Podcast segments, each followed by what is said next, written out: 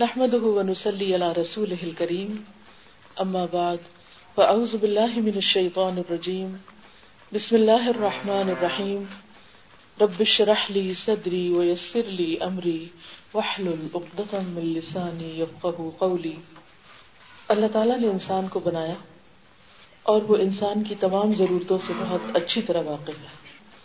انسانوں میں سے کوئی انسان ہمیں اتنا نہیں سمجھتا جتنا ہمیں ہمارا رب سمجھتا ہے، کیونکہ ہم اس کی تخلیق ہے اسی طرح اس کے علاوہ کوئی اور ایسا نہیں ہو سکتا جو ہمارا ایسا خیر خواہ ہو، جیسا خیر خواہ وہ ہے۔ کوئی ہم سے اتنی محبت نہیں کر سکتا جتنی محبت وہ ہم سے کرتا ہے۔ کوئی ہمارے لیے اتنا مہربان نہیں ہو سکتا جتنا وہ ہمارے لیے مہربان ہے، کیونکہ اس نے ہمیں بنایا ہے۔ ہم اس کی تخلیق ہے ہم اس سے بلونگ کرتے ہیں۔ اس نے جہاں ہماری جسمانی ضروریات کے لیے بہت کچھ پیدا کیا، زمین و آسمان تک کی بہت سی چیزیں ہماری خدمت میں لگی ہوئی ہیں۔ وہاں اس نے ہماری رہنمائی کے لیے، ہماری عقل کی رہنمائی کے لیے، ہماری ہدایت کے لیے رسول بھیجے، کتابیں بھیجی۔ کوئی بھی انسان اس وقت تک سیدھے رستے پر ہو نہیں سکتا۔ جب تک وہ زندگی گزارنے کے لیے رہنمائی اللہ کی بھیجی ہوئی کتاب اور اس کے بھیجے ہوئے رسولوں سے نہیں لیتا، عقل دھوکا کھا سکتی پیغمبر دھوکا نہیں کھاتے، وہ اللہ کی حفاظت میں ہوتے ہیں۔ کتاب کو قیامت تک کے لیے محفوظ کر دیا گیا ہے یعنی قرآن مجید۔ لہذا اس میں کوئی باطل داخل ہو ہی نہیں سکتا۔ لا الباطل من بین یدیہ ولا من خلفہ نہ آگے سے آ سکتا نہ پیچھے سے آ سکتا لا تبدیل لکلمات اللہ۔ اللہ کے کلمات تبدیل نہیں ہو سکتے۔ حق محفوظ کر دیا گیا ہے اور حق موجود ہے۔ ہم سب کے لیے کہ ہم اس سے استفادہ کریں۔ لیکن عام طور پر ہوتا کیا ہے؟ یہ ساری باتیں جاننے، بوجھنے، سمجھنے کے باوجود ہم پھسلتے رہتے ہیں۔ ہم اپنی خواہشات سے مجبور ہو کر، اپنے نفس سے مجبور ہو کر ایسے کام کرنے میں لگے رہتے ہیں جو اللہ تعالیٰ کو ناراض کرتے ہیں، لیکن اس کے ساتھ خود ہمارے اپنے لیے بہت نقصان دہ ہوتے ہیں۔ ہم خود ایک ایسے بوجھ تلے دبتے چلے جاتے ہیں جو ہمارے ہی لیے ہلاکت خیز ہوتا ہے۔ اس لیے بہت ضروری ہے کہ ہم اپنے اس بوجھ کو دور کریں اور ہم زندگی اس طرح بسر کریں جس طرح ہمارا رب ہم سے چاہتا ہے۔ تاکہ ہم دنیا کے نقصان سے بھی بچ سکیں اور آخرت کے نقصان سے بھی۔ عموماً جب اللہ تعالیٰ کی اطاعت یا عبادت کی بات ہوتی ہے، تو ہم بعض اوقات یہ سمجھتے ہیں کہ شاید ہم پر کوئی بوجھ ڈال دیا گیا یا ہمیں مشکل میں ڈال دیا گیا اور شاید اس کا کچھ فائدہ کسی اور کو ہو۔ لیکن ہم یہ بھول جاتے ہیں کہ اللہ تعالیٰ کی عبادت میں اللہ کا کوئی فائدہ نہیں، کیونکہ اس کو تو ضرورت ہی نہیں ہے۔ زمین و آسمان کی ہر چیز اس کی عبادت میں لگی ہوئی ہے۔ ہم نہ بھی جھکے تو اسے کوئی فرق نہیں پڑتا۔ لیکن جب ہم نہیں جھکتے یا جس کام کے لیے ہمیں پیدا کیا گیا ہے، ہم وہ نہیں کرتے، تو یہ ہمارے ہی لیے نقصان دہ ہو جاتا ہے۔ وہ کیا نقصانات ہیں؟ ان کی ایک لمبی تفصیل ہے کہ انسان جب اللہ کی نافرمانی کرتا ہے، گناہ کا کام کرتا ہے، تو اس کو دنیا میں بھی کن کن مشکلات سے گزرنا پڑتا ہے۔ وہ کون کون سے دکھ اٹھاتا ہے؟ کون کون سی تکلیفیں اس پر آتی ہیں اس کے اپنے گناہوں، اس کے اپنے ہاتھوں کی کمائی کی وجہ سے؟ اور پھر بھی انسان نہیں سمجھتا کہ یہ اس کے ساتھ کیوں ہو رہا ہے۔ جب کوئی مشکل آتی ہے، تکلیف آتی ہے، تو ہمیں سمجھ نہیں آتی کہ تکلیف کیوں آئی ہے۔ اسی طرح یہ ہے کہ انسان جتنے جتنے گناہ کرتا جاتا ہے، اس کا دل اتنا ہی سیاہ ہوتا جاتا ہے اور اس کے دل کی روشنی ختم ہونے لگتی اللہ نے ہر انسان کو ہدایت پر پیدا کیا ہے، فطرت پر پیدا کیا ہے، لیکن انسان جب اللہ کی نافرمانی کے کام کرتا ہے، تو اس کا دل سیاہ ہونے لگتا ہے۔ دل کی خرابیوں اور ان کی اصلاح پر بہت سی کتابیں لکھی گئی۔ ان کتابوں میں سے ایک کتاب ادا و دوا امام ابن القیم الجوزیہ کی ہے، کہ بیماری اور اس کا علاج۔ یہ کتاب دل کی بیماریوں اور ان کے علاج سے متعلق ہے۔ اور بہت زبردست کتاب ہے۔ اس کتاب کا ایک باب میں آپ کے ساتھ شیئر کروں گی اور اس کے بعد میں آپ سب کو ریکمینڈ کروں گی کہ آپ اس کتاب کا مطالعہ ضرور کریں۔ اگر آپ اردو پڑھ سکتے ہیں تو اردو میں ہے، عربی پڑھ سکتے ہیں تو بہت ہی اچھا ہے، کیونکہ اوریجنل کتاب جو ہے عربی میں ہی ہے۔ ادا اور دوا اور اگر آپ عربی اور اردو دونوں نہیں پڑھ سکتے تو انگلش میں بھی ایک برڈ سا ورژن ہے۔ اتنا اچھا نہیں ہے وہ، اس کا حق ادا نہیں کیا کتاب کا۔ لیکن بہرحال کچھ نہ کچھ فائدہ ہو سکتا ہے۔ اور اگر آپ اردو سمجھ سکتے ہیں تو میں نے اس کو پڑھا کر اس کی آڈیو ریکارڈنگ بھی کی ہے۔ ساتھ ساتھ ایکسپلین بھی کیا کہ کچھ عبارتیں مشکل ہوتی ہیں تو عام طور پر لوگ پڑھنے میں پھر گھبراتے ہیں۔ بہرحال، اس کا ایک باب میں نے آج سلیکٹ کیا ہے آپ کے ساتھ شیئر کرنے کے لیے اور وہ ہے دل پر گناہ کے اثرات۔ یعنی جب ہم اللہ کی نافرمانی کرتے ہیں تو خود ہمارے دل پر کیا اثر ہوتا ہے؟ اور یہ آپ کو معلوم ہے کہ دل ہمارے جسم کے اندر ایک سردار کی حیثیت رکھتا ہے یا ایک کنٹرولنگ اتارٹی ہے۔ جو کچھ دل میں ہوتا ہے وہ سب کچھ ہمارے آزاد پر آتا ہے۔ اگر ہمارے دل کے اندر خوشی ہو تو وہ ہمارے سارے جسم میں پھیل جاتی، اور اگر دل میں غم ہو تو وہ سارے جسم میں آتا ہے۔ اور اگر دل میں کوئی تکلیف ہو استراب ہو، قلق ہو، پریشانی ہو، تو اس کا اثر بھی سارے جسم پر آتا ہے۔ نبی صلی اللہ علیہ وسلم نے بھی فرمایا تھا کہ اللہ ان نفل جسدی مزغ خبردار، جسم کے اندر ایک گوشت کا لوتھڑا ہے۔ اذا صلحت، صلح الجسد کلو۔ اگر وہ ٹھیک ہو گیا مزغ تو ہر چیز ٹھیک ہو گئی۔ وہ ادا فسدت، فسد الجسد کلو۔ اور اگر وہ بگڑ گیا، وہ خراب ہو گیا، تو باقی سب کچھ بگڑ گیا۔ ہم باقی آزاد کے ساتھ یعنی باقی جو ہمارے لمس ہیں، ان کے ساتھ اللہ کی اطاعت اور عبادت کر ہی نہیں سکتے جب تک دل سلیم نہ ہو، دل درست نہ ہو، دل ہدایت پر نہ ہو، دل کے اندر ایمان نہ ہو۔ یہ ہم سب پر بہت لازم اور ضروری ہے کہ ہم دلوں کی اصلاح کے لیے باقاعدہ کوشش کریں، مجاہدہ کرے اپنے ساتھ۔ جب ہم دین کی طرف آتے ہیں تو عام طور پر ہماری ساری توجہ کس طرف لگ جاتی ہے؟ ظاہر پہ۔ ریچولس پہ۔ مجھے اس سے انکار نہیں، ہونا چاہیے۔ وہ بھی دین کا ایک حصہ ہے۔ اللہ کی مرضی کے مطابق جتنے بھی کام ہو سب عبادت ہے لیکن اگر دل خراب ہے، نیت خراب ہے، اخلاص کی بجائے ریاکاری ہے، ایمان کی بجائے نفاق ہے، دل کی سلامتی کی بجائے وہاں پر مرد ہے، جیسے سورت البقرہ کے شروع میں آتا ہے، فی مرض، منافقین کے بارے میں، کہ ان کے دلوں میں بیماری ہے۔ اللہ مردا تو اللہ نے ان کی بیماری کو اور زیادہ بڑھا دیا ہے۔ تو دل کی بیماری منافقت کو جنم دیتی ہے۔ اور جب انسان گناہ کرتا ہے تو دل بیمار ہوتا ہے۔ اور دل بیمار ہو تو انسان کے ایمان میں کمزوری آ جاتی ہے۔ اور جب کمزوری آتی ہے تو انسان کے امال کے اندر روح نہیں رہتی۔ وہ درست نہیں ہوتے۔ تو اس لیے اگر دل خراب ہے تو اس کا مطلب یہ ہے کہ ہر چیز خراب ہے۔ تو یہ بہت فکر مند ہونے کی ضرورت ہے۔ ویسے فزیکلی اگر کسی کے دل میں کوئی تکلیف ہو تو انسان فوراً فوراً دوڑتا ہے اور علاج کرتا ہے، پورا لائف اسٹائل تبدیل کر لیتا ہے تاکہ دل سلامت ہو، دل صحت مند ہو۔ تو اگر روحانی طور پر دل بیمار ہے تو ہم ہم کیوں سوئے ہوئے ہیں؟ ہم کو جاگنے کی ضرورت ہے۔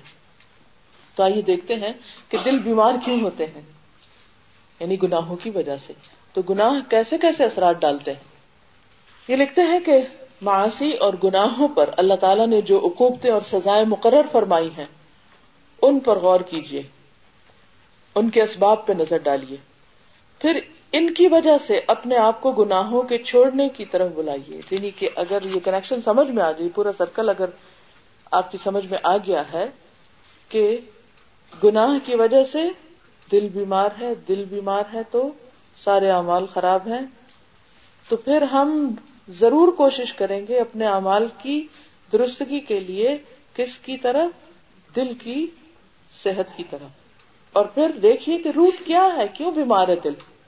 کیونکہ یا تو دل ایمان سے بھرپور ہوگا، یا اس کے اندر نفاق ہوگا، یا وہ روشن ہوگا، یا وہ اندھیرے میں ہوگا، یا وہ قلب مطمئنہ ہوگا، یا وہ قلب مسترب ہوگا، یا وہ قلب ایسا ہوگا کہ جس کے اندر اللہ پر توکل، یقین اور اعتماد ہوگا، یا وہ شیکی ہوگا اور انسان اللہ کے بارے میں شک میں ہوگا یا اس کے جب دعا بھی کرے گا تو اس میں بھی روح نہیں کہ میری تو دعا شاید قبول نہ ہو۔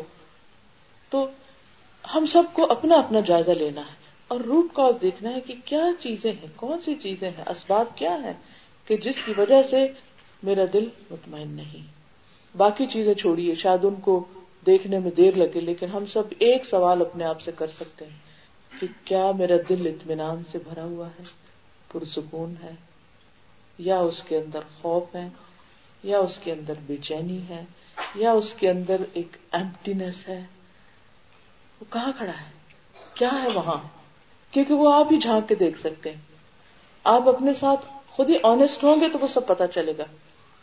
کیونکہ اگر وہ ایمٹی ہے اگر کسی چیز میں دل لگتا نہیں، تو ایسی صورت میں پھر بہت ضروری ہے کہ ہم فکر مند ہو جائیں اور کچھ کرنے کی طرف چلیں۔ کہتے ہیں کہ کسی عقل اور دانش مند نے یعنی کسی بھی عقل سمجھ رکھنے والے نے، اگر ان میں سے صرف چند چیزوں کو بھی سمجھ لیا، تو یہ اس کے لیے بہت کافی ہو جائیں گی۔ نمبر ایک، دل پر گناہوں کا اثر یہ ہوتا ہے کہ انسان کے دل اور کانوں پر محرومی کی مہر لگ جاتی ہے۔ احساس محرومی ہوتا ہے، ایک ڈپریویشن کا احساس ہوتا ہے۔ آنکھوں پر پردے پڑ جاتے ہیں۔ دل پہ تالا لگ جاتا ہے۔ دل پردے میں دب جاتے ہیں۔ زنگ آلود ہو جاتے ہیں۔ دل اور آنکھیں الٹ جاتی گناہ انسان اور اس کے دل کے درمیان حائل ہو جاتے ہیں اور اس کو اللہ کے ذکر سے غافل کر دیتے ہیں۔ اس میں پھر اس کا دل نہیں لگتا۔ وہ اس کو خود اس کی اپنی جان سے غافل کر دیتے ہیں۔ گناہ سینوں کو تنگ کر دیتے ہیں۔ دل کو بھیجتے ہیں۔ حق سے بھٹکا دیتے ہیں۔ غلط راہ پر لگا دیتے ہیں۔ اور دل الٹ کر رہ جاتے ہیں۔ پھر خیر اور حق کی بات اس کے اندر نہیں جاتی۔ اس سے وہ دور بھاگتے ہیں۔ یہ جو میں نے آپ کو کرائٹیریا دیا نا کہ اپنے اندر خود پوچھ کر دیکھیے کہ دل کی کیفیت کیا ہے۔ یہ اس لیے دیا کہ قرآن مجید میں اللہ تعالیٰ فرماتے ہیں اللہ ان اولیا اللہ لا خوف علیہم ولا هم يحزنون اللہ کے دوستوں کی پہچان کیا کہ ان کے دلوں میں خوف اور غم نہیں ہوتا۔ یہ قدرتی بات ہے کہ وقتی طور پر آپ کسی ایسی خبر کو سنیں کہ جس سے ڈرنے کی ضرورت ہے، زلزلہ آنے لگے تو یہ کیسے ہو سکتا ہے کہ خوف نہ آئے؟ لیکن اس خوف کے اندر بھی ان کے اندر ایک خاص قسم کا اطمینان ہوتا ہے۔ دیکھیے، آج زلزلہ نہیں تو کل تو قیامت کے دن آنا ہے نا۔ آج کوئی بلند چیخ جو ہے وہ ہمیں دہلا دیتی ہے تو کل قیامت کی چیخ تو اس سے بھی کہیں بڑی ہے۔ آج اگر کوئی چیز ہمیں پریشان کرتی تو کل کا دن تو اس سے بھی زیادہ پریشانی کا دن ہے۔ تو ہاؤ ڈو وی ریئیکٹ؟ ہمارے ریسپانس کیا ہوتے ہیں؟ جب ہم کوئی بری خبر سنتے ہیں تو کیا ریسپانس ہوتا ہے؟ جب کوئی ہم دھماکہ سنتے کیا ریسپانس ہوتا ہے؟ جب کوئی ہم خوف دلانے والی چیز کے بارے میں جانتے ہیں، تو ہمارا ریسپانس کیا ہوتا ہے؟ اس وقت اپنے دل سے پوچھے کہ کیفیت کیا ہے۔ مثلاً، کسی کی وفات کی خبر سنی۔ دل کی کیفیت کیا ہے؟ کسی کے نقصان کی خبر سنی۔ دل کی کیفیت کیا ہے؟ اس کو ہم نے کیسے ایکسپٹ کیا؟ اس کے اوپر ہم نے کیا ریئیکٹ کیا؟ یہاں سے پتا چلتا ہے کہ ہمارے دل کی حالت کیا ہے۔ اگر واقعی اس کے اندر ایمان ہوگا تقوا ہوگا، توکل ہوگا، اخلاص ہوگا، تو سارے ریسپانس بہت پازیٹو ہوں گے۔ اور اگر ان چیزوں سے دل خالی ہوگا تو ریسپانس بہت نیگیٹو ہوں گے۔ بہت نیگیٹو ویسے میں کبھی سوچتی ہوں کہ انسان کو حق کیا ہے اللہ کے کسی بھی فیصلے پہ ناراض ہونے کا۔ کون سی چیز ہے ہماری؟ کون سی چیز ہماری ہے؟ کیا یہ جو ہاتھ ہے ہمارے پاس، یہ بھی ہمارے ہیں؟ ہم نے بنائے۔ ان کو ہم ترقی دے رہے ہیں۔ تو بات یہ ہے کہ ہمیں اللہ تعالیٰ کے کسی بھی فیصلے پر ناراض ہونے کا حق کیا ہے؟ اگر وہ کوئی بھی چیز ہم سے لیتا ہے، تو وہ لے سکتا ہے۔ وہ چاہے تو ہماری ساری اولاد لے جائے، ہمیں ناراض ہونے کا کوئی حق نہیں۔ ٹھیک ہے، اولاد کی محبت اس نے ہمارے دل میں ڈالی۔ اور اگر اس میں سے کوئی چیز جدا ہو جاتی ہے ہم سے، تو آنسو بہنا ایک دل کی نرمی کی علامت ہے۔ لیکن زبان سے کوئی ایسا لفظ نہیں نکلے گا کہ جس سے وہ ناراض ہو۔ اگر جو مال اس نے دیا وہ واپس لے لے تو ہمیں ناراض ہونے کا کوئی حق نہیں ہے۔ دل میں پھر بھی رضامندی ہوگی۔ اللہ ان اولیاء اللہ لا خوف علیہم ولا هم يحزنون غم آئے گا، لیکن وہ اللہ سے غافل نہیں کرے گا۔ خوف آئے گا، لیکن وہ اللہ کے قریب کرے گا۔ یہ پہچان ہے قلب سلیم کی۔ کہ ہر چیز انسان کو، ہر حادثہ، ہر پریشانی، ہر دکھ، ہر مصیبت انسان کو مزید اللہ کے قریب کرنے والا ہوتا ہے۔ لیکن اگر ایسا نہ ہو، تو پھر کیا ہوتا ہے؟ ہر تکلیف، ہر مشکل انسان کو اللہ سے اور دور دور دور دور کرنے لگتی۔ یہی علامت ہے دل بیمار ہونے کی اور اللہ کی ناراضگی کی۔ کیونکہ جب بندہ اللہ سے ناراض ہوتا ہے، تو اللہ تعالیٰ اس سے ناراض ہوتے ہیں۔ لیکن جب بندہ اللہ کے فیصلوں پہ راضی ہوتا ہے، تو اللہ تعالیٰ اس سے بڑھ کر اس سے راضی ہوتے ہیں۔ تو دلوں کی چار قسمیں ہیں۔ حذیفہ بن یمان سے روایت ہے، القلوب اربعۃ۔ دل چار قسم کے ہیں، قلب اجرد۔ پہلا دل جو بے داغ دل ہے، جس کے اندر چراغ کی روشنی چمکتی ہے۔ یہ مومن کا قلب مومن کا دل اللہ کے نور سے منور ہوتا ہے۔ اللہ نور السماوات والارض، مثل نوره كمشكات فيها مصباح۔ المصباح في زجاجة الزجاجة كأنها كوكب دري يوقد من شجرة مباركة زيتونة لا شرقية ولا غربية يكاد زيتها يضيء ولو لم تمسس نار نور على نور۔ يهدي الله لنوره من يشاء ويضرب الله الأمثال للناس. واللہ بکل شعین علیم تو بات یہ ہے کہ ہمیں یہ دیکھنا چاہیے کہ کیا واقعی ہمارا سینہ وہ تاک ہے کہ جس کے اندر دل ایک چراغ کی طرح ہے، جس میں ایمان ہے اور جس کو علم کی روشنی، علم کا تیل مل رہا ہے اور پھر وہ ایسی روشنی ہے کہ جس سے وہ خود ہی اندر منور نہیں، بلکہ وہ شعائیں اور وہ وائب دوسروں تک بھی جاتی، وہ دوسروں کو بھی منور کرتی۔ تو پہلی قسم کا دل ہے، وہ دل جو روشن ہوتا ہے، جو اللہ سے کنیکٹڈ ہوتا ہے، جسے براہ راست ایک روشنی مل رہی ہوتی ہے۔ دوسرا دل قلب مغتا جس پر پردے پڑے ہوئے ہوتے ہیں۔ جیسے بنی اسرائیل نے کہا تھا نا کہ وقال قلوبنا غل کہ ہمارے دل پردے میں ہیں۔ یہ دل کافر کا دل ہے، جس تک کوئی روشنی نہیں جاتی۔ ہدایت کی بات اندر جاتی ہی نہیں۔ اچھی سے اچھی بات اس کو بتاؤ، سمجھ میں نہیں آئی۔ اسے قبول نہیں کرے گا۔ تیسرا قلب منکوس، الٹا دل، منافق کا دل۔ اور چوتھا، وہ قلب جس میں ایمان اور نفاق ساتھ ساتھ ہے۔ اور ہر چیز اپنی طرف کھینچتی۔ یہ اس شخص کا دل ہے کہ وہ جس ماحول میں جاتا ہے، اگر ایسی مجلس میں جائے جہاں ایمان ہے، جہاں لوگ نیک کام کرے تو وہ ادھر کھینچنے لگتا ہے۔ لیکن جب وہ کسی اور مجلس میں جاتا ہے جہاں پر لوگ دنیا کی باتیں کر رہے ہیں، تو وہ اس میں ڈوب جاتا ہے۔ پھر جو چیز غالب آ جائے، وہ اسی کے ساتھ ختم ہوتا ہے۔ یعنی یا ایمان غالب آ جاتا ہے، یا پھر نفاق غالب آ جاتا ہے۔ اب اس میں سب سے بہترین دل جو ہے، وہ منور، روشن دل ہے۔ کہ جو کہیں پر بھی ہو، چاہے وہ بازار میں ہو، چاہے وہ لوگوں کی مجلس میں ہو، چاہے دنیا کا کوئی کام کر رہا ہو اس کے دل کا ایک کنیکشن اللہ کے ساتھ جڑا رہے گا۔ وہ ہر طرح کی باتیں سنے گا، لیکن اس کا دل اپنے رب کے ساتھ منسلک۔ ایسا ہی انسان صبر کر سکتا ہے۔ کو اسے بڑی سے بڑی بات کہتے وہ آرام سے پی جاتا ہے، جیسے کچھ بات ہی نہ ہو۔ ایسا ہی دل بڑے بڑے صدموں پر پرسکون رہتا ہے۔ ایسا ہی دل بڑے بڑے نقصانات پر اللہ کی رضا سمجھ کر راضی ہو جاتا ہے۔ وہ اللہ سے ناراض نہیں ہوتا۔ اللہ سبحانہ تعالیٰ فرماتے ہیں، وَمَن يُؤْمِن بِاللَّهِ يَهْدِ جو اللہ پر اعتماد کرتا ہے، اللہ پر ایمان رکھتا ہے، اللہ اس کے دل کی رہنمائی کرتا ہے۔ اس کو راہ دکھاتا رہتا ہے۔ ہر صد میں ہر غم، دکھ، تکلیف، پریشانی کنفیوژن ہر موقع پر اللہ تعالیٰ اس کو سیدھا راہ دکھا دیتا اس کو پتا چل جاتا ہے کہ جانا کس طرف ہے۔ وہ بھٹکتا نہیں ہے۔ تو اس لیے ہم سب کے لیے بہت ضروری ہے کہ ہم اس دل کے لیے کوشش کریں۔ الحمد للہ اللہ نے ہم سب کو ایمان کی دولت سے نوازا، اس لیے دوسری قسم کے دل کا تو ڈر نہیں۔ ہاں دل کی ہدایت کے لیے کثرت سے دعا مانگنی چاہیے۔ نبی صلی اللہ علیہ وسلم کے بارے میں حضرت ام سلمہ سے پوچھا گیا کہ سب سے زیادہ کیا دعا مانگتے تھے آپ؟ تو انہوں نے کیا بتایا؟ آپ دعا مانگتے تھے اللہ یا مقلب القلوب، ثبت قلبی علی دینک۔ اے اللہ، جو دلوں کو الٹ پلٹ کرتا ہے میرے دل کو دین پر جما دے۔ یعنی اس کو حق پر ثابت کر دے۔ وہ سیدھا رہے۔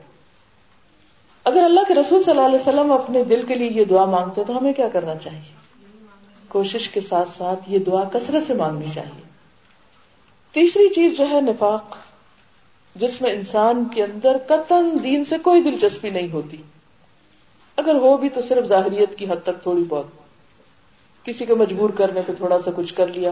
اور جب اپنی مرضی پہ ہوئے تو دین سے کسی قسم کا کوئی انٹرسٹ نہیں۔ یہ تو انتہائی خطرناک چیز ہے۔ کیونکہ یہ منافق کا دل ہے اور اس دل کے بارے میں اللہ تعالیٰ قرآن مجید میں فرماتے ہیں کہ ان کے دلوں میں بیماری۔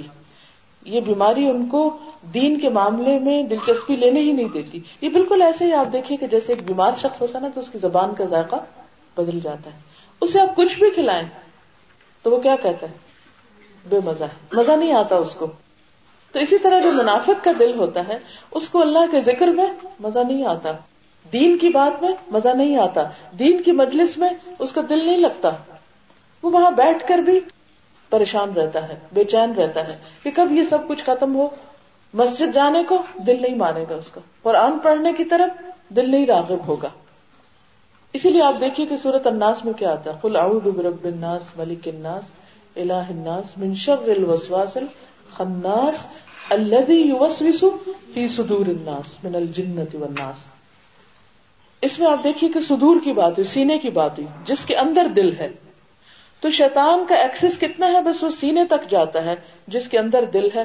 جو دل محفوظ ہوتا ہے، قلب سلیم، سلامت دل ہوتا ہے، اس کے اندر شیطان کی وسو سے اثر نہیں کرتے۔ وہ فائٹ بیک کرتے ہیں اور جلا کے رکھ دیتے ہیں ان وسوسوں کو۔ لیکن جو بیمار دل ہوتا ہے، اس کے اندر ریزسٹنس نہیں ہوتی۔ تو پھر جو بھی وسوسہ آتا ہے، ہر تیر اس کے اوپر جا کے لگتا ہے۔ اور جو منافق دل ہوتا ہے، پھر شیطان آ کر اس کے اوپر قابض ہو جاتا ہے، اس کے اوپر کنٹرول کر لیتا ہے۔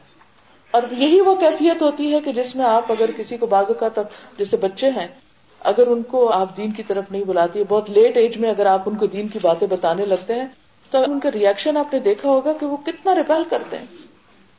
سننا ہی نہیں چاہتے۔ تو یہ جو بیمار دل ہوتا ہے، وہ حق کی بات، خیر کی بات، بھلائی کی بات سننا ہی نہیں چاہتا۔ اس سے سخت بیزار ہوتا ہے۔ اور جو چوتھی طرح کا دل ہے، جس میں دونوں چیزیں ساتھ ساتھ چل رہی ہیں، دونوں چیزیں برابر میں ہیں۔ کبھی ایمان غالب آ جاتا ہے، کبھی نفاق غالب آ جاتا ہے۔ اکثریت کا حال یہی ہوتا ہے۔ اسی لیے ہم میں سے بہت سے لوگ بار بار یہ شکایت کرتے ہیں کہ ہم بہت پھسل جاتے ہیں، ہم سوچتے ہیں ہم ٹھیک کریں، ہم اپنے ساتھ عہد کرتے ہیں، پھر پھسل جاتے ہیں، پھر پھسل جاتے ہیں، تو کیا کریں؟ تو اس کے لیے یہ ہے کہ جب کہیں پھسلن والی زمین ہوتی ہے اور یہ دنیا ہے ہی پھسلن والی جگہ، تو اس میں پھر انسان کیسے چلتا ہے؟ سنبھل سنبھل کے، سہارا پکڑ پکڑ کے، حتیٰ کہ جیسے پہاڑ چڑھنا ہوتا ہے تو آپ نے کلائمبرس کو دیکھا ہوگا کہ کس طرح رسیاں پکڑ پکڑ کے آخر چڑھ ہی جاتے ہیں۔ بس آپ یہی سمجھیے کہ اس زندگی میں بھی ہمیں اسی طرح اس پھسلن میں رسیاں پکڑ پکڑ کے کبھی اس کو پکڑا، کبھی اس کو پکڑا، کبھی اس کو پکڑا، پکڑ پکڑ کے اوپر چڑھتے جانا ہے۔ اور اس کے لیے کیا ضروری ہوتا ہے؟ ایسے لوگوں کا ساتھ ضروری ہوتا ہے، صحبت سالے ضروری ہوتی ہے، نیک مجلسوں میں جانا ضروری ہوتا ہے، یہ وہ ساری رسیاں ہیں۔ قرآن مجید کے ساتھ تعلق ضروری ہوتا ہے، کیونکہ اللہ سبحانہ تعالیٰ فرماتے ہیں وہ آتسم بحب اللہ جمیان ولا تفرقوا. اللہ کی رسی کو مضبوطی سے پکڑ لو مل کر. تو وہ رسی کیا ہے؟ القرآن. قرآن مجید. تو قرآن مجید کو تھام کے رکھنا. وہ بیماری کا علاج ہے. وَنُنَزِّلُ مِنَ الْقُرْآنِ مَا هُوَ شِفَاءٌ وَرَحْمَةٌ. وَلَا يَزِيدُ الظَّالِمِينَ إِلَّا خَسَارًا قرآن میں اللہ نے تو شفا نازل کی، لیکن ظالموں کا خسارے کے سوا کچھ نہیں ملتا. وہ پڑھ کے فائدہ اٹھانے کی بجائے اور بھٹک جاتے ہیں. تو قرآن مجید جو ہے وہ دلوں کے لیے شفا ہے اور ایک ایسا مضبوط سہارا ہے کہ جس کو اگر انسان پکڑ لے تو اللہ کے فضل سے وہ پھر اس منافقت کی کیفیت سے اور اس کمزوری ایمان کی کیفیت سے نکل کر بلندی پر پہنچ جاتا ہے آخر ایک دن اور اللہ سبحان تعالیٰ کے ساتھ کنیکٹ ہو جاتا ہے۔ پھر اسی طرح یہ ہے کہ یہ لکھتے ہیں کہ گناہوں کی وجہ سے انسان کو عبادت خداوندی سے نفرت ہو جاتی ہے۔ نماز میں دل نہیں لگتا۔ وہ ان نہ اللہ الخاشعین کہ نماز بہت بھاری لگتی ہے، بہت مصیبت لگتی ہے، مگر کس کے لیے مشکل نہیں؟ خاشعین۔ جن کے اندر خوشبو ہے آجزی ہے ہمبلنس ہے۔ اور وہ کہتے ہیں کہ اس طرح انسان عبادت سے دور بھاگنے لگتا ہے۔ بیمار دل والا انسان عبادت کا نام سنتے ہی پریشان ہو جاتا ہے۔ اسی لیے آپ دیکھیے کہ کئی لوگوں کو نماز کے بارے میں بار بار بھی کہا جاتا ہے تو وہ کا دل نہیں لگتا۔ لیکن جن کے اندر ایمان ہوتا ہے، وہ آزان سن کر بے چین ہونے لگتے ہیں۔ کہ دیر ہو رہی ہے، لیٹ ہو رہے ہیں، ابھی تک نہیں پڑی وہ وقت سے پہلے ہی انتظار میں لگ جاتے ہیں۔ تو دونوں میں فرق ہے۔ ایک آزان سن کے بھاگتا ہے اور دوسرا آزان سن کر لپکتا ہے۔ تیسری چیز، کہتے ہیں کہ گناہ دل کو بہرا کر دیتے ہیں۔ حق بات سننا نہیں چاہتا، زبان کو گنگا کر دیتے ہیں۔ حق بات نہیں زبان سے نکلتی۔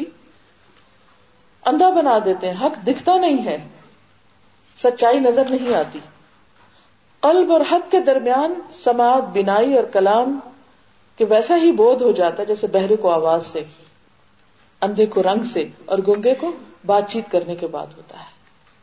قرآن پاک میں اللہ تعالیٰ فرماتے ہیں، فَإِنَّهَا لَا تَعْمَلْ أَبْصَارِ وَلَكِنْ تَعْمَلْ قُلُوبُ الَّتِي فِي الصُّدُورِ۔ بات یہ ہے کہ آنکھیں اندھی نہیں ہوتی بلکہ دل اندھے ہو جاتے ہیں جو سینوں میں ہیں۔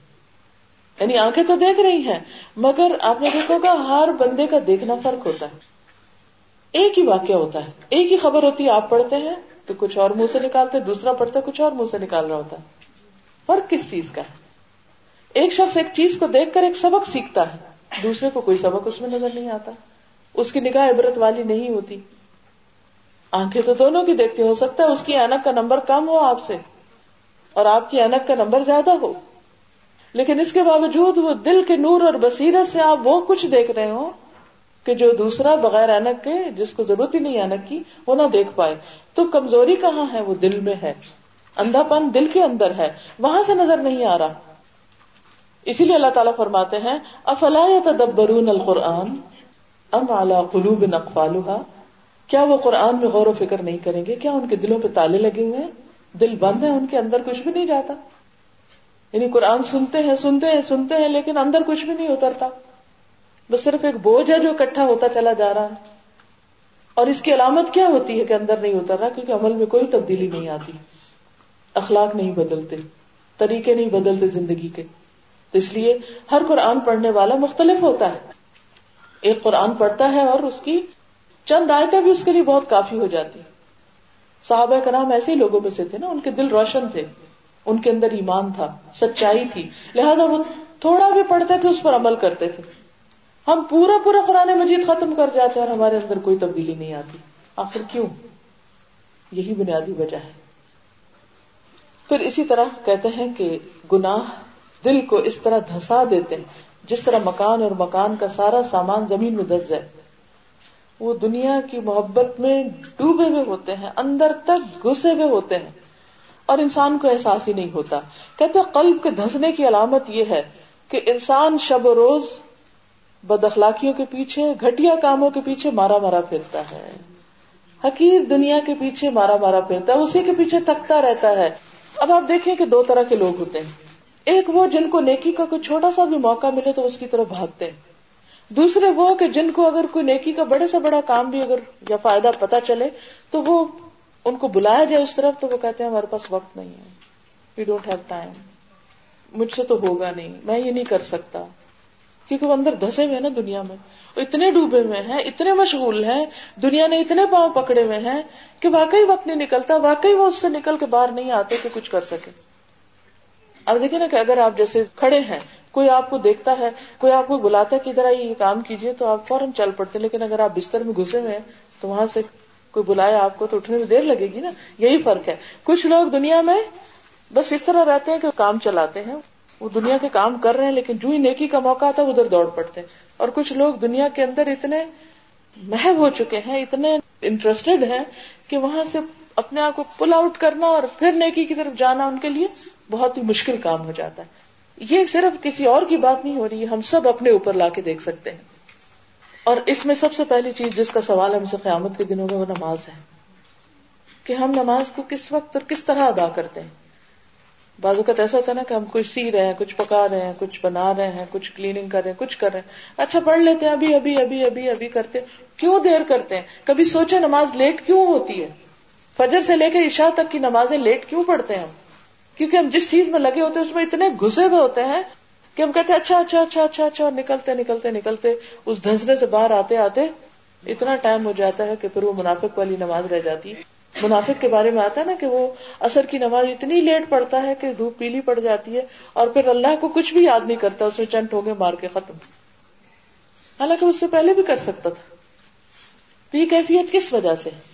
کیونکہ وہ دل دنیا کی محبت میں اتنے ڈوب گئے ہیں، اتنے دھس گئے ہیں، دنیا میں اتنی دلچسپی اور انٹرسٹ بڑھ گیا ہے کہ ان کاموں میں تو خوب مہارت ہو گئی ہے، لیکن قرآن ایک آیت بھی ٹھیک پڑھنی نہیں آتی۔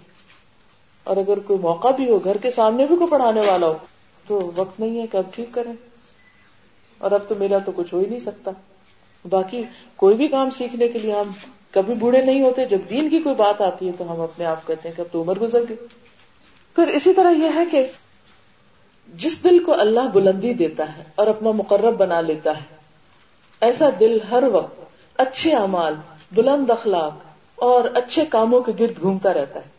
یعنی وہ چاہے دنیا کے کام کر رہا تھا مگر اس کے دل میں جو خیالات آ رہے ہوتے ہیں، وہ اچھے اچھے کاموں کے کرنے کے آ رہے ہوتے ہیں کہ مجھے اس کے بعد یہ کرنا ہے، پھر یہ کروں گا، پھر یعنی اس کے سامنے ایک ہوپ ہوتی ہے اور ایک منصوبے ہوتے ہیں اچھائی کی طرف جانے کے۔ بعض اسلاف کا قول ہے، یہ قلوب ہمیشہ گھومتے پھرتے ہیں۔ لیکن بعض عرش کے ارد گرد گھومتے ہیں اور بعض غلازتوں کے ارد گرد۔ دنیا کو غلازت کیوں کہا گیا؟ وہ ایک حدیث یاد ہوگی آپ کو جس میں آپ صلی اللہ علیہ وسلم ایک مردار کے پاس سے گزر رہے تھے۔ تو آپ نے فرمایا کہ یہ بکری کے مرے ہوئے بچے کو کون دو درم میں خریدنا پسند کرے گا؟ تو لوگوں نے کہا تو مفت بھی نہیں لیں گے۔ تو فرمایا کہ دنیا اللہ کے نزدیک اس سے بھی زیادہ خراب چیز ہے حقیر چیز ہے۔ لیکن ہم اس کے تو خریدار بنے ہوئے ہیں۔ مگر دین کے کام، نیکی کے کام، اس کے لیے ہمارے لیے مشکل ہوتی۔ تو کچھ لوگوں کے دل عرش کے گرد گھومتے ہیں یعنی اللہ کی محبت میں ڈوبے اور اس کی طرف گھومتے رہتے ہیں۔ ہر چیز میں وہ یہ سوچتے ہیں اچھا اس کام سے ہمارا رب کتنا راضی ہوگا؟ اس کام سے ہمیں کیا ملے گا؟ اس سے کیا؟ اچھا کچھ لوگ الٹا سوچتے ہیں اچھا اس کام سے ہمیں دنیا میں فلاں چیز کا کتنا فائدہ ہوگا؟ فلاں کو ملوں گا تو مجھے کیا ملے گا؟ فلاں کے لیے میں کچھ کروں گا تو مجھے اس سے کیا فائدہ ہوگا؟ وہ سارا وقت صرف حقیق چیزوں کے فائدوں کو سوچتے رہتے ہیں۔ وہ چھوٹے سے چھوٹے کام بھی یہ سوچ کے کریں گے کہ اس کا مجھے کوئی دنیا کا فائدہ ملے۔ کسی بیمار کی عادت ہو، کسی تکلیف دہ کی تکلیف دور کرنا ہو، کسی مشکل میں وہ ہر وقت یہ سوچے گا اچھا مجھے کیا ملے گا؟ جس شخص کو یہ یقین ہو جائے کہ ہمارا رب وہ ہے جو ذرہ برابر بھی نیکی کو ضائع نہیں کرتا۔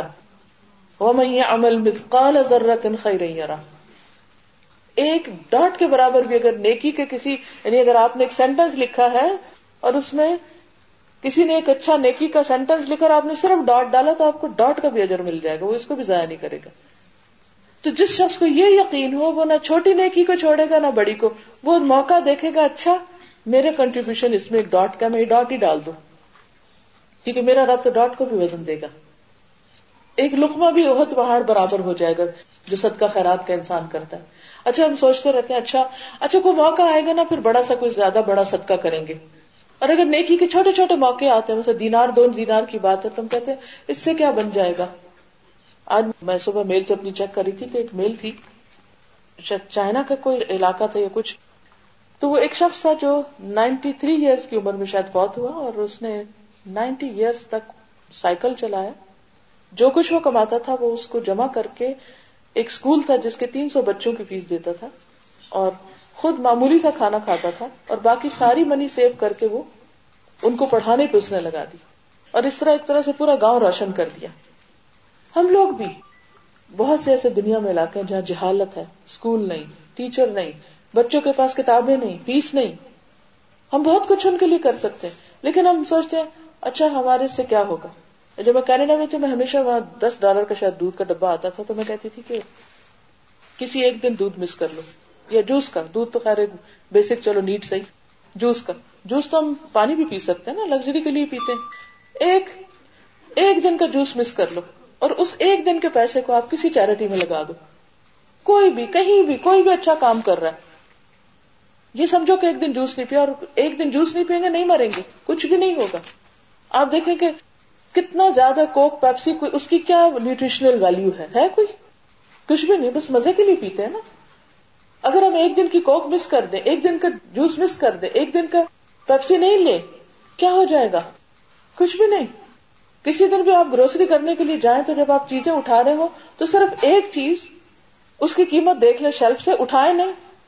اس کی قیمت کا صرف اتنا آپ صدقہ ڈال دیں۔ کتنی دفعہ ایسا ہوتا ہے جو ہم خرید کے لاتے سارا یوز تھوڑی کرتے ہیں۔ کتنا کچھ بنز میں جاتا ہے، کتنا کچھ اوور ڈیٹ ہو جاتا ہے۔ کتنا کچھ ضائع ہو جاتا ہے۔ اگر ہم صرف اتنا ہی سوچ لیں کہ ہم نے ہر ہفتے یا ہر مہینے بس اتنا صدقہ کرنا ہے۔ اچھا بعض اوقات کوئی ہمیں بتاتا ہے نا کہ فلاں کام، کوئی پروجیکٹ چلا رہا ہوتا ہے، کوئی ہمیں بتاتا ہے۔ تو بس لوگوں کو تو مانگنے کی عادت پڑ گئی ہے۔ آج اس کام کے لیے پیسے دے دو، آج اس کے لیے دے دو۔ شکر نہیں کرتے کہ کسی نے موقع دیا ہے کہ ہم کچھ کر سکیں۔ ہم خود کچھ نہیں کر سکتے، مثلا ایک دو ڈالر سے میں کیا کر سکتی؟ ہوں لیکن اگر میں ایک دو ڈالر کسی کو دے دیتی ہوں، وہ ایک دو دے دیتا ہے ایک دو ایک دو، وہ ایک جگہ اتنا ہو جائے گا کہ کسی کا گھر بن جائے گا، کسی بھوکے کا پیٹ بھر جائے گا۔ تو جس شخص کو یہ یقین ہوتا ہے کہ اس کا رب ایک ذرے برابر بھی اس کی نیکی ضائع نہیں کرے گا، اس کے اندر اپنے رب پر توکل اور ایمان اور یقین ہوتا ہے تو وہ کبھی بھی نیکی کے چھوٹے سے موقع کو بھی ضائع نہیں کرتا۔ پانچویں چیز یہ بتاتے ہیں کہ گناہوں کا نقصان یہ ہوتا ہے کہ دل مسخ ہو جاتے ہیں، جیسے شکلیں مسخ ہوتی ہیں۔ دل حیوانی شکل اختیار کر لیتے ہیں۔ کہتے ہیں کہ بعض لوگوں کے دل مسخ ہو کر کتے کی طرح ہو جاتے ہیں۔ اتنی لالچ ہوتی ہے ان کے اندر۔ بعض گدھے کی طرح ہو جاتے ہیں۔ بعض کے دل سانپ کی طرح ہوتے ہیں۔ ہر ایک کو ڈستے ہیں۔ بچھو کی صورت۔ اور یہ انسان کی اخلاق اور طبیعتوں کی وجہ سے ہوتا ہے۔ اور آپ نے یہ انسانوں کے اندر ایسی خصلتوں والے لوگ بازو کا دیکھے بھی ہوں گے۔ سفیان بن اوینا نے اس آیت کی یہی تعویل کی ہے۔ وما من دابت فی الارض ولا طائر يطير بجناحيه الا امم امثالكم جتنے حیوانات زمین میں ہیں، جتنے پرندے اپنے دو پروں پہ اڑتے ہیں، یہ سب بھی تم لوگوں کی طرح امتیں ہیں۔ یعنی کبھی آپ نے سوچا اچھا اللہ نے کبوتر کیوں بنایا؟ اچھا اللہ نے یہ کیوں بنایا؟ اکثر غور کرتے ہیں نا ہم سب کہ اس کا کیا رول ہے زمین پر؟ یہ کیا کرے گا زمین میں؟ یعنی اس کے بغیر بھی ہم جی رہے ہیں۔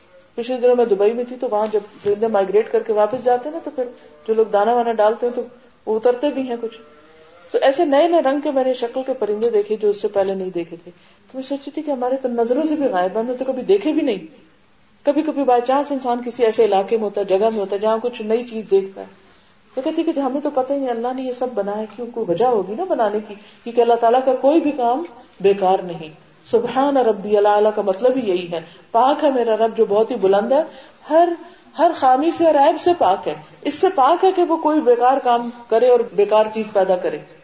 تو پھر اس کا کیا مقصد ہے؟ یہ کس لیے ہے؟ یہ کس لیے؟ یہ کس لیے؟ گدا کیوں بنایا زرافہ کیوں بنایا فلاں چیز کیوں بنایا یہ سب ہمارے لیے بنا ہے نا؟ قرآن پاک میں آتا خلا خلا کم ماں پہ لردی جمیا ہم سوچیں، ہم غور کریں، ہم سبق سیکھیں، ہم عبرت پکڑے ان سے صرف ضروری نہیں ہوتا کہ کسی چیز کو کھا کے فائدہ اٹھائے یا کسی چیز کی کھال پہن کے فائدہ اٹھائے فائدے کی چیزیں یہ بھی ہے کہ انسان مختلف جانوروں سے مختلف چیزیں سیکھے اور ان کی بری ہیبٹ سے ان کے اندر جو حیوانیت ہے، اس حیوانیت کو پہچان کر اپنے اندر وہ حیوانیت نہیں آنے دے۔ تو یہ ساری چیزیں فائدے کی ہیں، سب چیزیں سیکھنے کی ہیں۔ تو کہتے ہیں کہ بعض لوگ اسی طرح کے بد اخلاق ہوتے ہیں اور ان کے اندر ایسے ہی جانوروں کی طرح، بعض لوگ گدوں کی طرح احمق ہوتے ہیں۔ بعض کبوتروں کی طرح الفت اور انسیت کے خوگر ہوتے ہیں۔ یعنی لونگ برڈس کی طرح ہوتے ہیں۔ بعض لوگ اونٹ کا سا کینا رکھتے ہیں۔ ان کے دل کے اندر سے کبھی بھی کینا یا جو بک سے حسد ہوتا ہے، وہ نکلتا نہیں ہے۔ بعض ایسے ہوتے ہیں جن میں سراسر خیر و فلاح ہوتی ہے۔ بعض لومڑی کا اخلاق رکھتے ہیں۔ ہر وقت لومڑی کی طرح مکاریاں چلاکیاں کرتے رہتے ہیں، بڑے اسمارٹ بنتے ہیں۔ تو یہ کہتے ہیں کہ انسان غور و فکر کرے تو یہ چیزیں انسان کو دوسروں کے اندر نظر آ جائیں گی۔ یہ سب کچھ کیوں ہوتا ہے؟ کہ ایسے لوگوں کے دل ان جانوروں کی طرح ہو جاتے ہیں۔ کیونکہ اپنی خواہشات اور عادات کی وجہ سے جانوروں کی سطح پر جیتے ہیں۔ چھٹا نقصان یہ بتاتے ہیں گناہ کا کہ دل الٹ دیے جاتے ہیں۔ انسان کا دل، جیسے آپ دیکھیں نا، گلاس اگر سیدھا ہے تو خیر آئے گی نا، اس میں پانی آئے گا، اور اگر یہ الٹا ہے تو اس میں کچھ نہیں آئے گا۔ تو ایسے ہی کچھ لوگ گناہ کرتے ہیں تو ان کے دل پلٹ دیے جاتے ہیں۔ پھر اسی طرح یہ ہے کہ بعض دل جو ہے ان کے اندر اللہ اور بندے کے درمیان حجاب آ جاتا ہے۔ بندہ کہتا ہے میرا دعا کرنے کو دل نہیں کرتا۔ بس یعنی ایک چھچک آ جاتی ہے اللہ سے۔ اور یہ اگر دنیا میں آ گئی تو فرمایا کل ان یوم محجوبون قیامت کے دن ایسے لوگ اللہ کے سامنے نہیں آ سکیں گے۔ پردہ حائل ہو جائے گا۔ اور اس طرح اللہ کے دیدار سے ان کی آنکھیں ٹھنڈی نہیں ہوگی آٹھویں چیز بتاتے ہیں کہ گناہ زندگی کو تلخ کر دیتے ہیں۔ گناہ زندگی کو تلخ کر دیتے ہیں۔ مزریبل کر دیتے ہیں۔ پریشان کن کر دیتے ہیں۔ اللہ تعالیٰ کا ارشاد ہے ومن اعرض عن ذکری فان له معیشتا ضنکا ونحشره یوم القیامت اعما اور جس نے ہماری یاد سے منہ موڑا، ہم اس کی زندگی تنگ کر دیتے ہیں اور قیامت کے دن بھی ہم اسے اندھا اٹھائیں گے۔ دنیا میں زندگی تنگ ہونے کا مطلب کیا ہے؟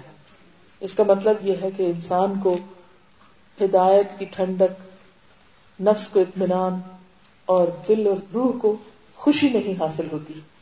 اور کچھ بھی ہو انسان کے پاس، مال و دولت کے ڈھیر ہو لیکن اندر خوشی نہیں ہوتی۔ ایک ایمٹینس ہمیشہ رہتا ہے۔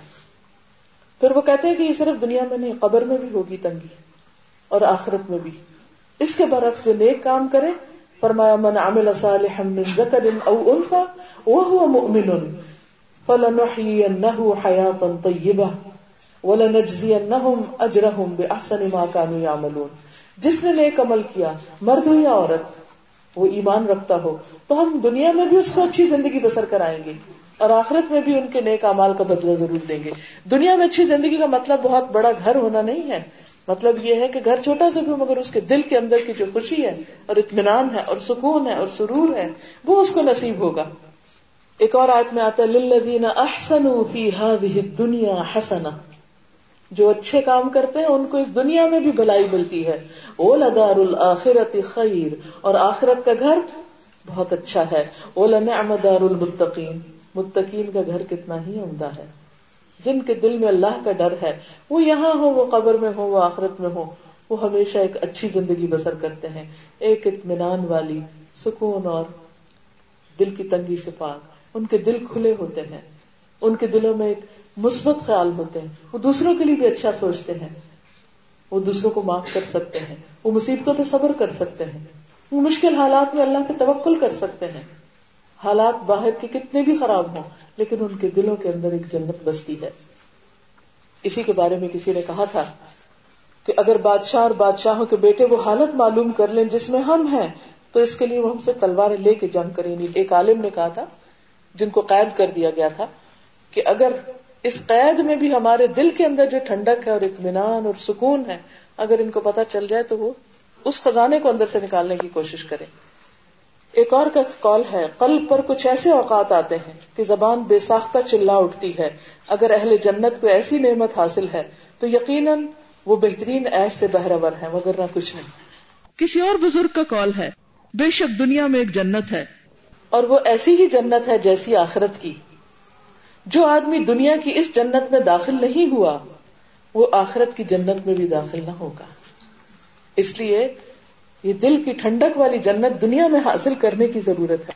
نیکوکار لوگ مزے کی بہشت میں ہوں گے اور بدکار لوگ دو میں۔ تو یہ امام ابن القیم لکھتے ہیں کہ یہ جنت اور یہ دو دنیا میں بھی ہے اور وہ دل کے اندر ہے۔ کیونکہ جب دل سلامت ہوگا، تو دل کے اندر نعیم ہوگا۔ اور اگر دل گناہوں کے بوجھ سے لدا ہوا ہے، تو دل کے اندر ایک جہیم ہوگا، جلن، کڑن، گھٹن، پریشانی، دکھ، مصیبت، ہر ایک کے بارے میں بدگمانی، اور کہیں کسی پل چین نہیں۔ لہذا بے حد ضروری ہے کہ ہم سب دلوں کی اصلاح کا پروگرام بنائیں اور اس کے لیے قرآن مجید سے مضبوط تعلق، ذکر الہی اور ذکر الہی کے حلقے۔ ایسی مجلسوں میں کثرت سے شرکت جہاں انسان کچھ سیکھ سکے۔ اللہ تعالیٰ ہمیں عمل کی توفیق عطا فرمائے۔ وآخر دعوانا ان الحمد للہ رب العالمین۔ دعا کر لیتے ہیں۔ سبحان اللہ والحمد للہ ولا الہ الا اللہ واللہ اکبر۔ ولا حول ولا قوة الا باللہ العلی العظیم۔ اللہم صلی علی محمد وعلى آل محمد۔ كما صليت على ابراہیم وعلى آل ابراہیم انك حمید مجید۔ اللهم بارك على محمد وعلى آل محمد كما باركت على إبراهيم وعلى آل إبراهيم إنك حميد مجيد ربنا آتنا في الدنيا حسنة وفي الآخرة حسنة وقنا عذاب النار. ربنا لا تزغ قلوبنا بعد إذ هديتنا وهب لنا من لدنك رحمة إنك أنت الوهاب ربنا هب لنا من أزواجنا وذرياتنا قرة أعين واجعلنا للمتقين إماما ربنا لا تؤاخذنا إن نسينا أو أخطأنا ربنا ولا تحمل علينا إسرا كما حملته على الذين من قبلنا. ربنا ولا تحملنا ما لا طاقة لنا به. واعف عنا واغفر لنا وارحمنا. أنت مولانا فانصرنا على القوم الكافرين. ربنا هب لنا من ازواجنا وذرياتنا قرة اعين واجعلنا للمتقين اماما يا حي يا قيوم، برحمتك نستغيث. اللهم انا نسالك من الخير كله، عاجله واجله ما علمنا منه وما لم نعلم. ونعوذ بك من الشر كله، عاجله وآجله، ما علمنا منه وما لم نعلم. اللهم إنا نعوذ بك من جهد البلاء ودرك الشقاء وسوء القضاء وشماتة الأعداء. اللهم لا مانع لما أعطيت ولا معطي لما منعت ولا ينفع ذا الجد منك الجد. لا حول ولا قوة إلا بالله. لا الہ الا اللہ لا الہ الا اللہ لا الہ الا اللہ یا رب العالمین یا ارحم الراحمین جو کچھ ہم نے پڑھا، سیکھا ہے، ہمیں اس پر عمل کی توفیق عطا فرما۔ اللہ ہمارے دلوں کو صحت عطا کر۔ اللہ ہمارے دلوں کی ساری بیماریاں اور نفاق دور کر دے۔ ہمیں ایمان نصیب فرما، اخلاص نصیب فرما، اپنے پر توقل اور یقین نصیب فرما۔ اللہ قرآن مجید کی سچی محبت عطا فرما اور اس کو ہمارے دلوں کے اندر اتار دے۔ ہمارے عمل میں تبدیلی آ جائے اور ہماری آخرت سمر جائے۔ ربنا آتنا فی الدنیا حسنتا وفی الآخرت حسنتا وقنا عذاب النار۔ یا اللہ ہمارے بچوں کو ہدایت عطا فرما۔ اللہ انہیں نیک بنا، انہیں سیدھے رستے پر لگا، انہیں زندگی کا مقصد اور شعور عطا فرما۔ ان کی نادانیوں کو درست کر دے۔ یا رب العالمین، ہم سب بیماروں کو صحت عطا فرما۔ یا رب العالمین، جو بھی مشکلات ہماری اٹکی ہوئی ہیں، ان کو آسان کر دے۔ جو رزق کی طرف سے پریشان ہیں، ان کی پریشانیاں دور فرما۔ ہم سب کو حرام سے بچا، رزق حلال نصیب فرما۔ یا رب العالمین، ہمارے گھروں میں اطمینان اور سکون پیدا کر دے۔ یا اللہ ہمارے شوہروں کو بھی اس راستے میں ہمارا مددگار بنا دے۔ یا اللہ ہمیں دکھی انسانیت کے لیے کچھ کرنے کی توفیق عطا فرما۔ یا اللہ تو ہم سب کی حفاظت فرما۔ اللہ زندگی بھی ایمان والی ہو، موت بھی ایمان والی ہو۔ اور اپنے ملاقات کا شرف نصیب فرمانا۔ اور اپنے دیدار سے محروم نہ کرنا۔ یا حیو یا قیوم برحمتک نستغیث۔ یا اللہ قبر کے عذاب سے بچانا، دوزخ کے عذاب سے بچانا۔ اللہ نیک اور سالے لوگوں کی دنیا اور آخرت میں مجلس نصیب فرمانا۔ یا حی یا قیوم، برحمتک نستغیث۔ اللهم انفعنا بما علمتنا وعلمنا ما ينفعنا وزدنا علما۔ اللہ ہماری خطاؤں کو ڈھانک دے، ہماری مشکلوں کو آسان کر دے۔ اللہ تو اس گھر پر اپنی خیر و برکت نازل فرما۔ جو نیکی کے کام یہ کر رہے ہیں، ان میں برکت پیدا کر دے۔ جتنی بہنیں آئی ہیں، ان کا آنا اور بیٹھنا قبول فرما۔ یا اللہ سب کو اس مجلس کی خیر و برکت نصیب فرما۔ ربنا تقبل منا انك انت السميع العليم وتب علينا انك انت التواب الرحيم وصلى الله تعالى على خير خلقه محمد وعلى اله واصحابه واهل بيته اجمعين برحمتك يا ارحم الراحمين الهي امين سبحانك اللهم وبحمدك نشهد ان لا اله الا انت۔ نستغفرك ونتوب اليك السلام علیکم ورحمۃ اللہ وبرکاتہ۔